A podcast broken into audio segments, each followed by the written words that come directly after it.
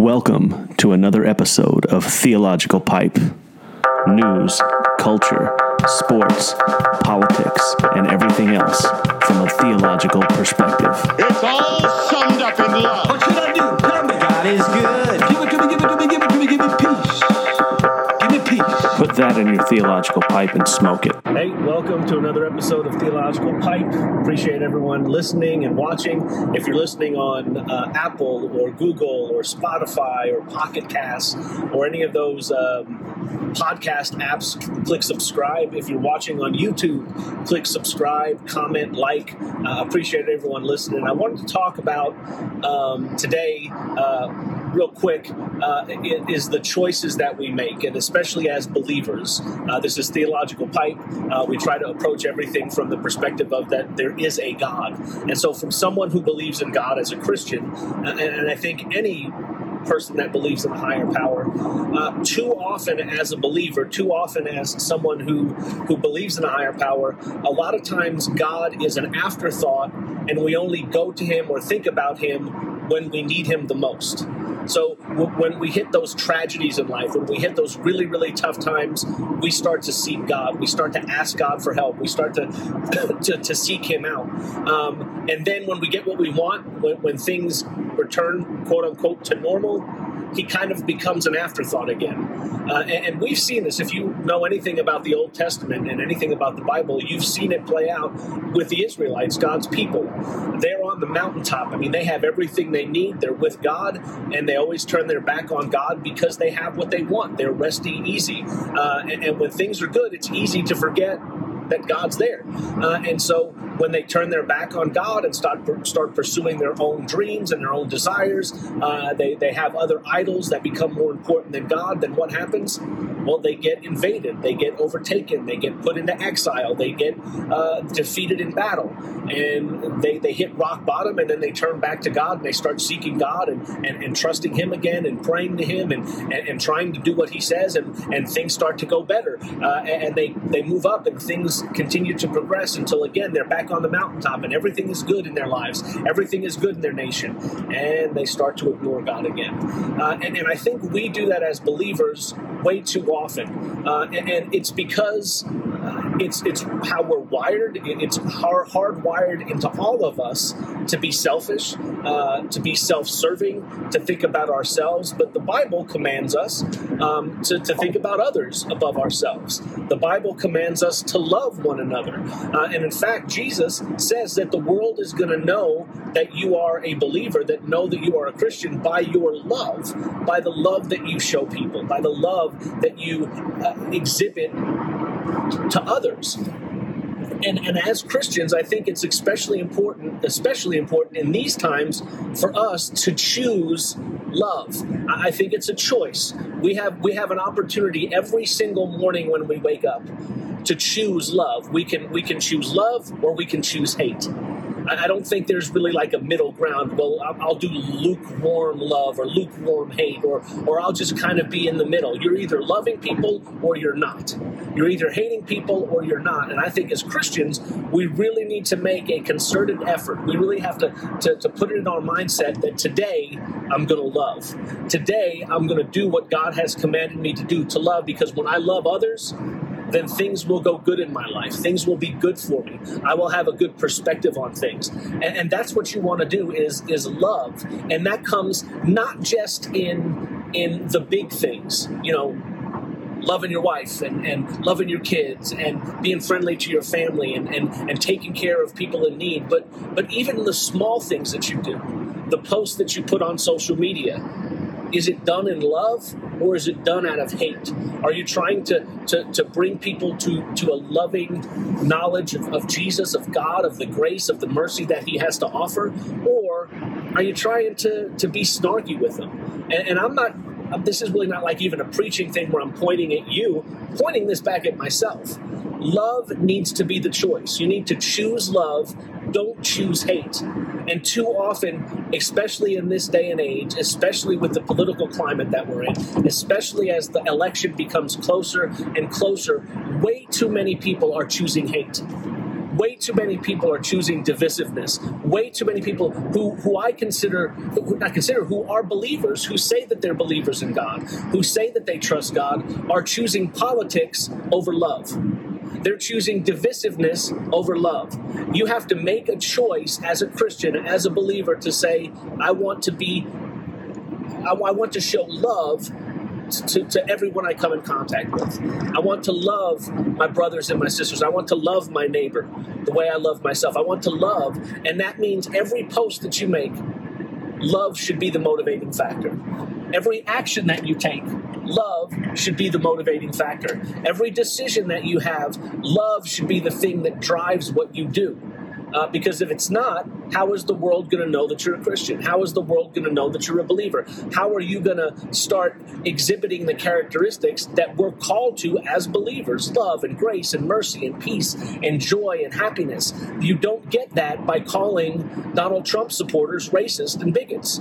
You don't get that by calling Joe Biden supporters, you know, communists and, and pedophiles. You just don't. Even let's even, and again, I always say this, let's pretend that it's true that all Donald Trump supporters are what you th- that they're the worst character. Put the characterization that you can think of, the worst character of a Donald Trump supporter that you can think of. Let's pretend that's true. And let's pretend that the worst character that you can think of of a Joe Biden supporter, let's pretend that that's true. The Bible doesn't make any exceptions when it comes to the love that we're supposed to show our brothers and sisters. It doesn't say, love your brothers and sisters unless they're Democrats, or love your brothers and sisters or your neighbors unless they're Republicans. Love them unless they don't vote the way that you want to. I'm not saying there aren't important issues that we need to discuss as believers. I'm not sh- saying that there aren't important things that we need to, to, to make sure we address, regardless of how the election comes out, that we need to start living the ideals that we say that we exhibit. But at the end of the day, right now, we need to choose love, not hate. Martin Luther King Junior had a great quote, and I'm going to butcher it, but he said, listen, I'm going to choose love because hate is too great a burden to bear. Right? So he, he was able to do that. So choose love in everything that you do. We should choose love. As believers, love should be the motivating, driving force in what we do. That includes our actions. That includes our social media posts. That includes the way we treat other people who agree and disagree with us. Love is the answer. Love is what distinguishes us as believers, as, as Christians, as people who believe in a higher power, as, as people that know that there is a God. And we need to have love as that motivating factor. That needs to be the thing that drives us.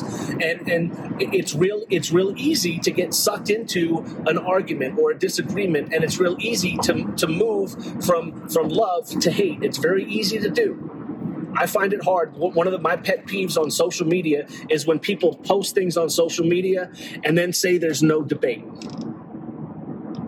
That's, to me, that's a couple things. Number one, you posted on, on social media because you wanted a reaction. You wanted people to comment. You wanted the attention. Well, now you got it, even if you post something stupid. And I also think that when people say that there's no debate, that usually means that they don't have a really strong argument and they don't feel like arguing with people who can out-argue them and out-debate them and out-debate them with facts and out-debate, out-debate them with figures and with truth. And so if it, the best thing from the best advice I I have is if someone posts, hey, if you vote for Biden, you're this, or if you vote for Trump, there's this, and there's no debate, don't even respond because their arguments are weak and and all you're going to do is cause divis- divisiveness. Even if you come at it with love, they already have put in their mind that they're not going to debate you, so don't.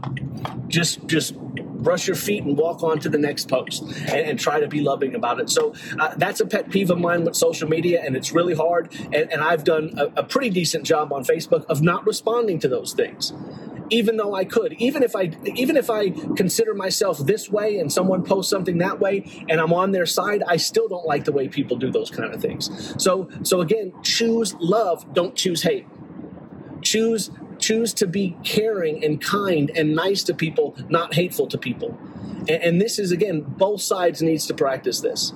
There was an ad, and I think it was a Utah Senate race or governor race, and I'm going to mess it up, but there was an ad uh, that they posted saying, hey, you know what? We're going to show that we can be political and have different opinions. One's a Republican, one's a Democrat, and we're not going to fight. We're not going to be hateful to each other. And they, they did this, and I think it was like, let's say, a minute long uh, of them saying, hey, I like you. Hey, I like you. We can agree to disagree. Uh, and it was real cheesy. And it was just an ad to say, hey, you know what? We can have political differences in this country and still be civil to each other. That was the message. And you watch the video and you're like, yeah, that, that kind of makes sense. So you're for higher taxes for these reasons. I'm for lower taxes for these reasons. But at the end of the day, we all want the same thing. We want to be safe. We want to be secure. We want to love our, our, our family and friends. We want to work. We want to make a good living, et cetera. We want all the same things.